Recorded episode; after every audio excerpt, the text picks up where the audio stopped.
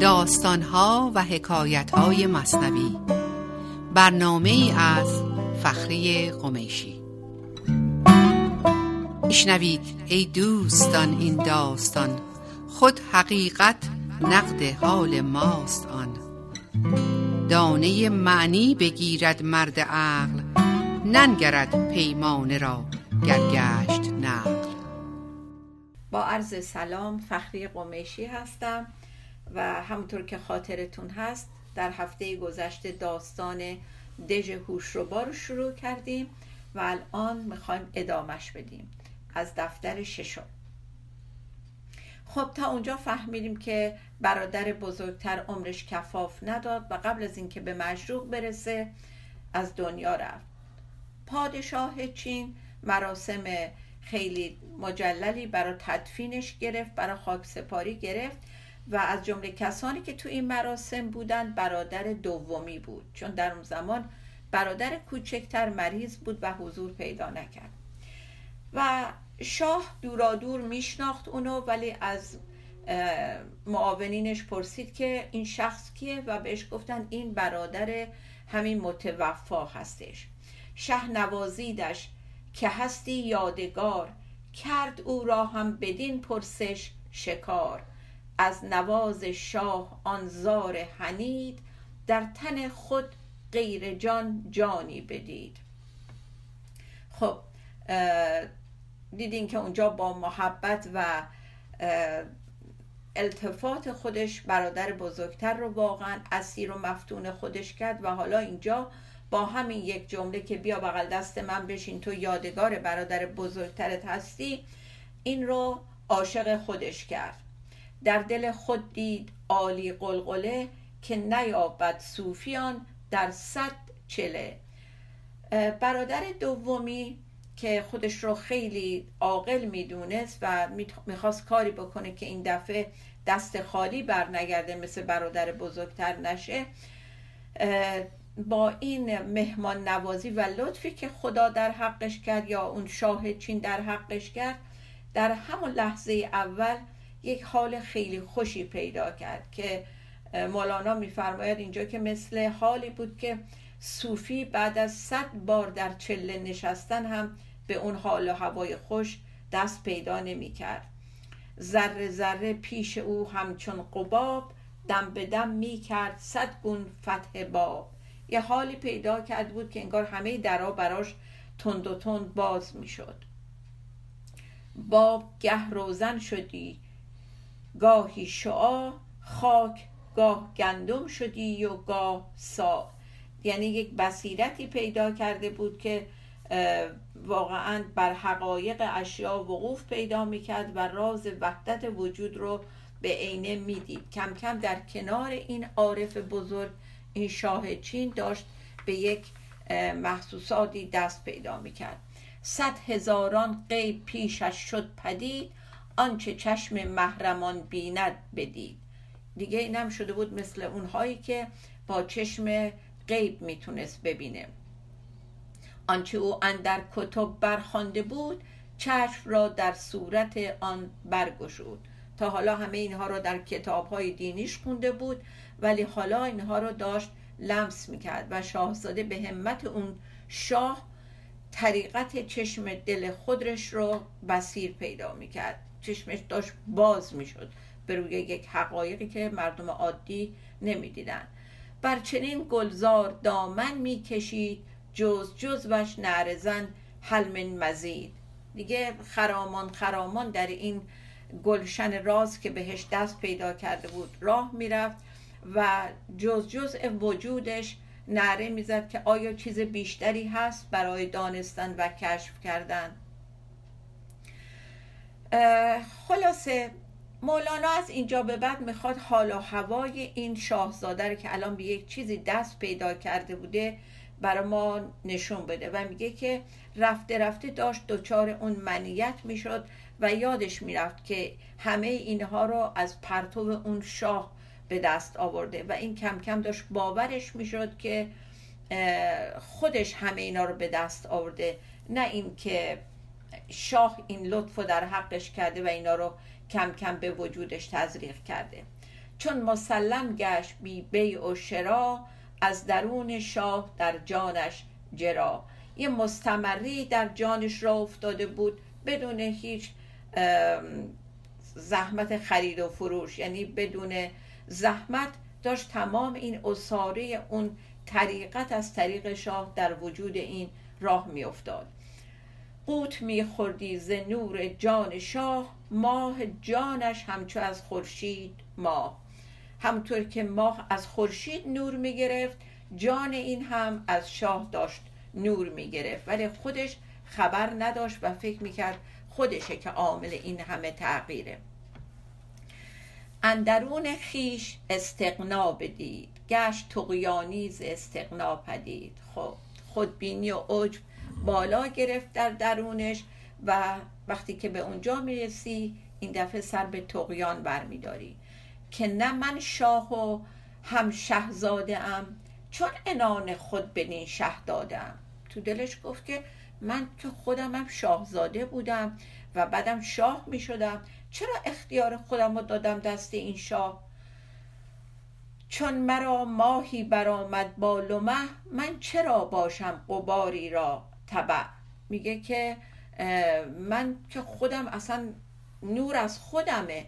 چرا شدم یک سایه از اون و تبعیت اونو می‌کنم؟ و من احتیاجی به اون ندارم و خودم همه چی از خودمه. وقتی که این فکرهای منیتوار از درونش هی می جوشید اینها به وجود شاه هم سرایت می‌کرد. یعنی شاه دورادور حس اینو می‌خوند و متوجه بود که این داره دچار غرور و منیت میشه.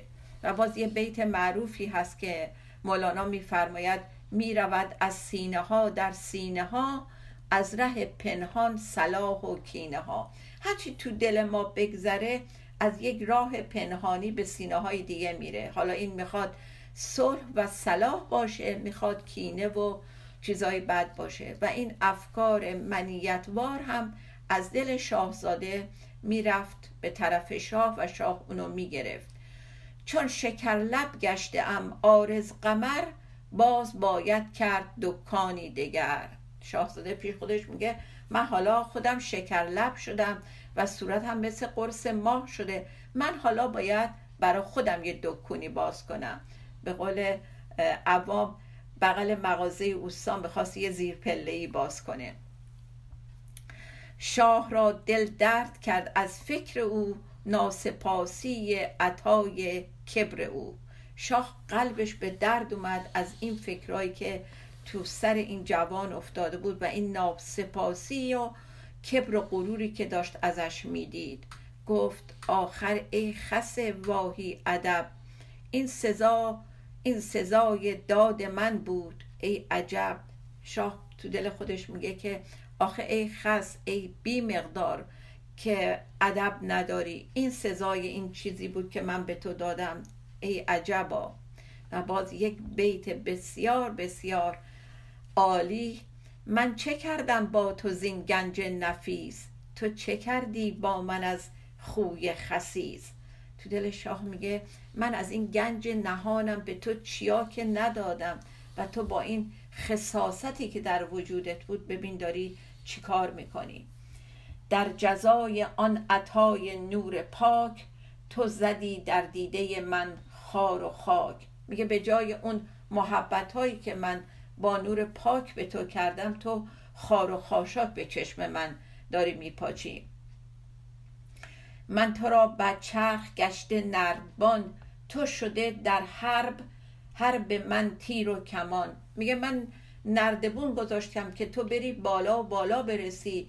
تو اون وقت چیکار کردی؟ تیر و کمان ورداشتی و به جنگ من اومدی. درد غیرت آمدن در شه پدید عکس درد شاه اندر وی رسید. خب از این دردی که تو قلب شاه اومده بود اثراتش به شاهزاده رسید و شاهزاده متوجه قهر شاه شد از درون خودش که چه اتفاقی داره میفته.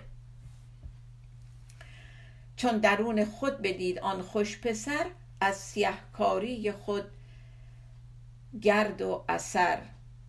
میگه که اثرات این کار بدش حالا داره به خودش برمیگرده و خودش متوجه شده که کار بدی کرده. این باز حکایت آدم هست و بهشت. خورده گندم حل زو بیرون شده خلد بر وی بادیه و هامون شده. میگه حکایت آدم شد که گندم خورد و اوریان شد و از بهشت در اومد و افتاد توی بیابون. و همچه آدم دور ماند او از بهشت در زمین میراند گاوی بهره کشت. از اون جای عالی افتاد به زمین که مشغول هل دادن گاو و کشت و کار شد. دقیقا اون شرایطی که برای ما پیش اومده. خب بریم یه بریک کوتاهی بگیریم. با ما باشید تا آخرین قسمت داستان. با ما باشید.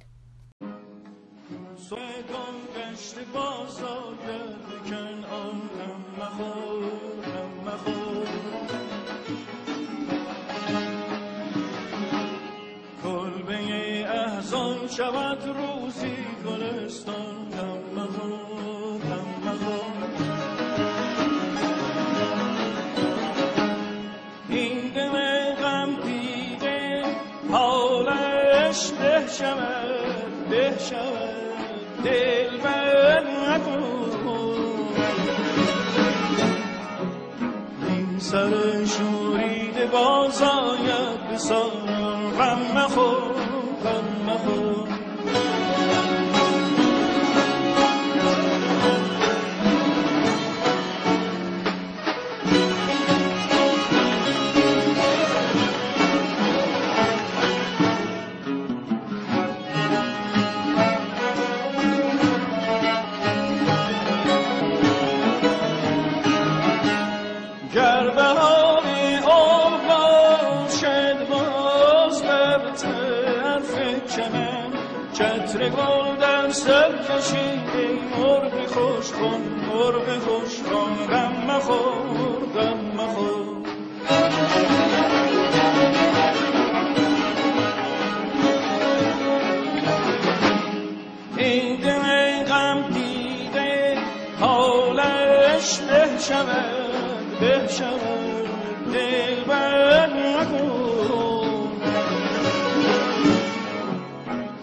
سر شوریده باز آید به غم مخور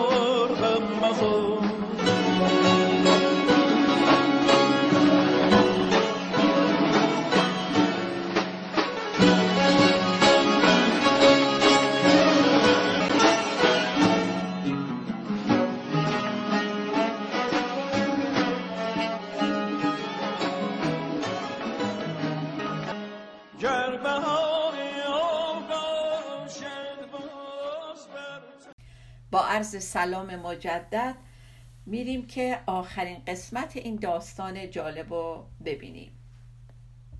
در سرت آمد هوای ما و من قید بین بر پای خود پنجاه من. میگه که در واقع شاه میگه بهش که حالا که ما و منی پیدا کردی مثل اینکه یک وزنه پنجاه منی به پای خودت بستی و دیگه قدرت پرواز نداری. نوحه می کردین نمت بر جان خیش که چرا گشتم زد سلطان خیش حالا پسر متوجه خطای خودش شده و داره با پشیمانی ندبه می‌کنه که چرا بر علیه این شاه خودم عمل کردم. ولی دیگه خیلی دیر شده بوده. راه نعمت بسته شده بوده و از اون طرف غم و مهنت سرازیر میشه. و در اون موقع هستش که از تیردان خدا تیر غیبی به شاهزاده میشینه و اونو از بین می‌بره. ناسپاسی و فراموشی تو یاد ناورد آن اصل نوشی تو. لاجرم آن راه بر تو بسته شد چون دل اهل دل از تو خسته شد. میگه به خاطر اینکه اهل دل کی بود اینجا شاه چین اون خدا؟ این دلش خسته شد از این همه منیت این و راه رو دیگه بسته بست بر او و اون بالا گفت که این ناسپاسی تو باعث همه اینها شد و فراموش کردی اون روزهای اصل نوشی خودتو. خب اینم سرنوشت شاهزاده دوم بدون اینکه به وسال معشوق برسه. حالا می‌رسیم به آخرین برادر. و این قسمت جالب داستانه. و آن سوم کاهلترین هر سه بود. صورت و معنی به کلی او رو بود. حالا میگه این راه و رسمی که این سومی اختیار, اختیار کرد برعکس دو برادر بزرگتر بود. اصلا از قید اینکه بخواد به اون معشوق برسه گذشت و تصمیم گرفت اصلا دیگه یاد اون معشوق نباشه و همه توانایش برای رسیدن به خود خدا باشه.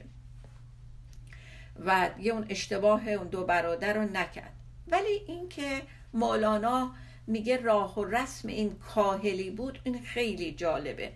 و کاهلی از دید مولانا نه تن پروری هست. یعنی اینکه اختیار رو به دست خدا بده و بذار ببین که اون چی برا تو در نظر گرفته. اینجا باز یه بیت بسیار گویا هست که مولانا میفرماید کار مرا چه او کند کار دیگر چرا کنم؟ چون که چشیدم از لبش میل شکر چرا کنم؟ و بلا فاصله مولانا یک داستان دیگری به دنبال این داستان میاره که معنی این کاهلی رو بیشتر نشون بده. آن یکی شخصی به وقت مرگ خیش گفته بودن در وصیت پیش پیش سه پسر بودش چو سه سرو روان وقف ایشان کرده او جان و روان. گفت هرچه در کفم کاله و زر است این برد زین هر سه کو کاهلتر است. یه پدری که می‌خواسته بمیره وصیت می‌کنه که سه تا پسر دارم ارسم به, به اون پسری برسه که از همه کاهلتر هستش. و اینا به قاضی شهر میگه. و وقتی که میمیره بچه ها میرن پیش قاضی شهر و میگن که وصیت پدرمون رو در حق ما پیاده کن. گفته فرزندان به قاضی کی کریم نگذریم از حکم او ما سیتیم. گفت قاضی هر یکی با عاقلیش تا بگوید قصه از کاهلیش. قاضی میگه درسته. شما بایستی هر کدومتون قصه خودتون رو به من بگین تا من تصمیم بگیرم و تشخیص بدم که کدومتون کاهلتر هستین که ارث رو به اون بدم. تا ببینم کاهلی هر یکی تا بدانم حال هر یک بیشکی. عارفان از دو جهان کاهلترند. زان که بی شد یار خرمن می‌برند. میگه بهشون که آره حالا قصتون رو هر کدوم تعریف کنین تا من بفهمم کدومتون کاهل ترین برای اینکه عارفان از این دنیا آن دنیا از دو جهان بدون اینکه شخم بزنن خرمن می‌برن. اینجا یعنی کار نمی‌کنن ولی روزیشون می‌رسه. ولی حالا می‌خواد بگه چجوری.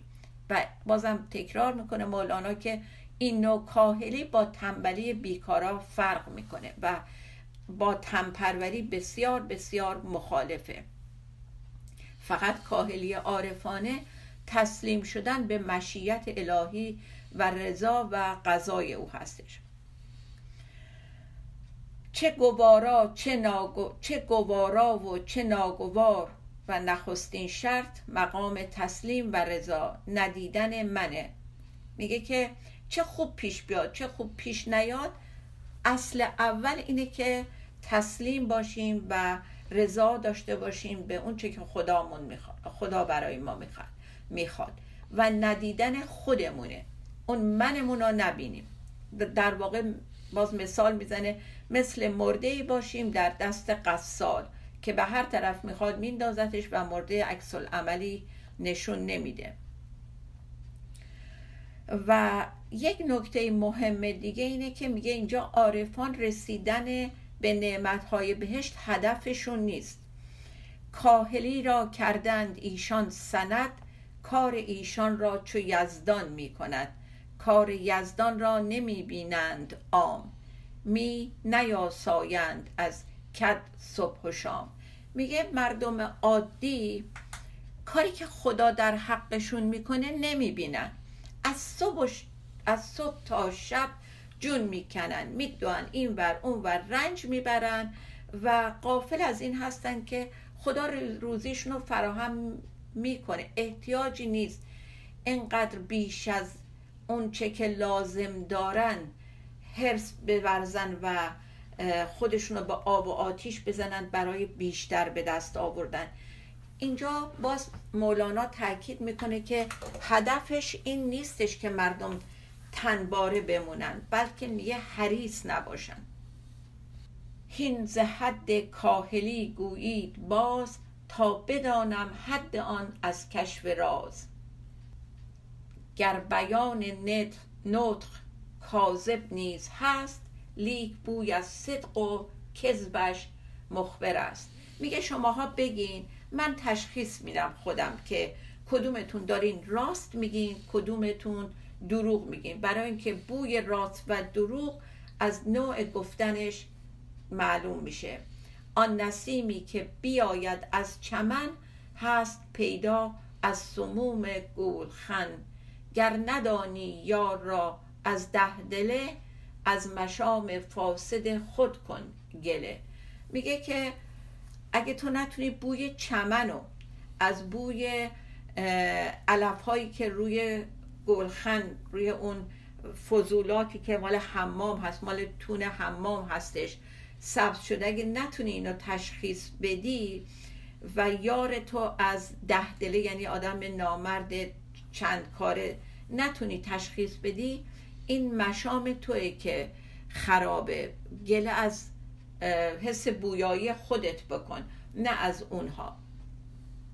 این در واقع آخرین قسمت از مصنوی دفتر شیشم هست و بعضی ها معتقدن که این داستان ناتمام مونده ولی شارحان بیشتری عقیده دارن که بسیار داستان کامل گفته شده و داره میگه که اون پسر سوم و مثالش هم که آورد از کاهلی استفاده کرد در دربار شاه موند آنچنان که هم عاشق خدا شد بدون اینکه چشم به دختر داشته باشه و در نهایت شاه چین خودش با دست خودش دختر رو تقدیمش کرد. برای اینکه این از اول چشمش به اون دختر نبود و هدفش رسیدن به خود خدا بود. و این کاهلی که گفت یعنی اون هیله و نیرنگ ها و کارهایی که برادراش کرده بودن احتیاج نبود اینجا بکنه. همین که راست و با درستی در خدمت شاه قرار گرفت و اجازه داد هرچی که اون می‌خواد انجام بشه اون را به هدف و مقصود واقعی رسوند و کل داستان اینه که اجازه بدیم هرچی که خدا بر ما مقدر کرده پیش بیاد و بی خودی دست و پا نزنیم و اجازه بدیم که پروردگار اونچه که خیر و صلاح ما هست در حقمون پیاده بکنه. امیدوارم از این داستان هم خوشتون اومده باشه و باز طبق معمول صحبتمون رو تموم می‌کنیم با اون جمله طلایی که اتفاقات برای خوشبخت کردن یا بدبخت کردن ما نمیافتند اتفاقات برای بیدار شدن ما میافتند تا هفته بعد و داستان دیگه شاد و بی توقع بمانیم. خدا نگهدار.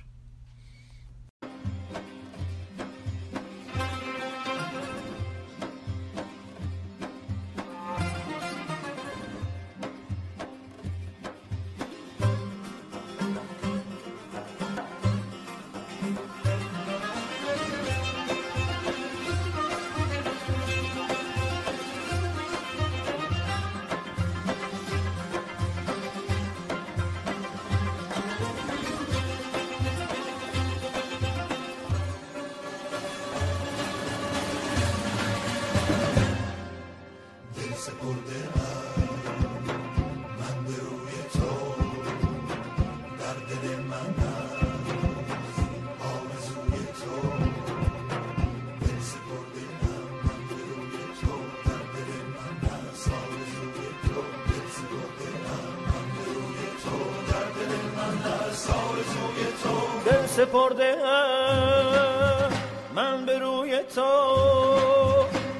سپرده من به روی تو در دل من است. آرزوی تو. وقت آینده باشدم اگر میشاندم رو به روی تو. جان جان جان از همه جهان می‌کشد دلم پر به سوی تو.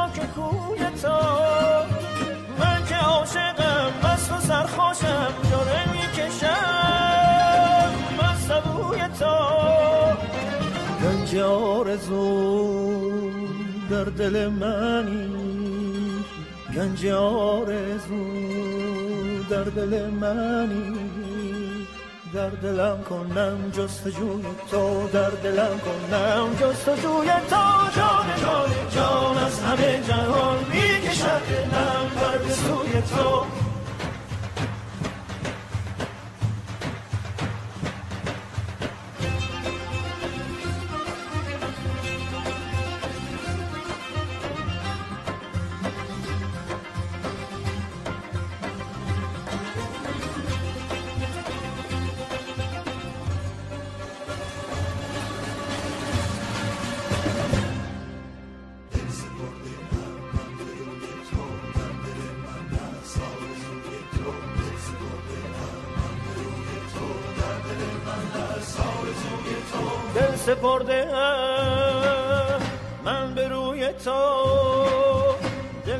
دل سپرده من به روی تو در دل من است. آرزوی تو.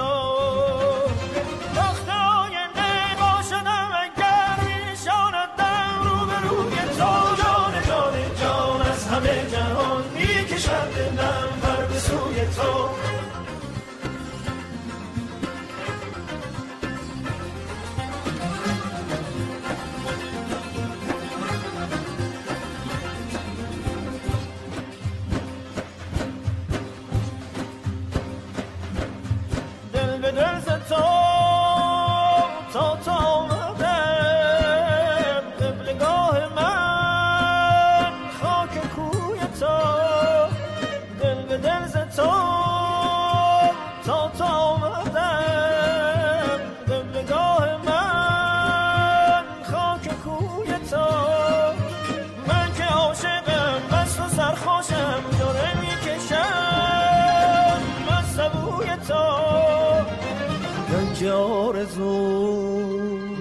در دل منی گنج آرزو در دل منی. در دلم کنم جستجوی تو در دلم کنم جستجوی تو. جان جان جان از همه جهان می‌کشد دلم بر سوی تو.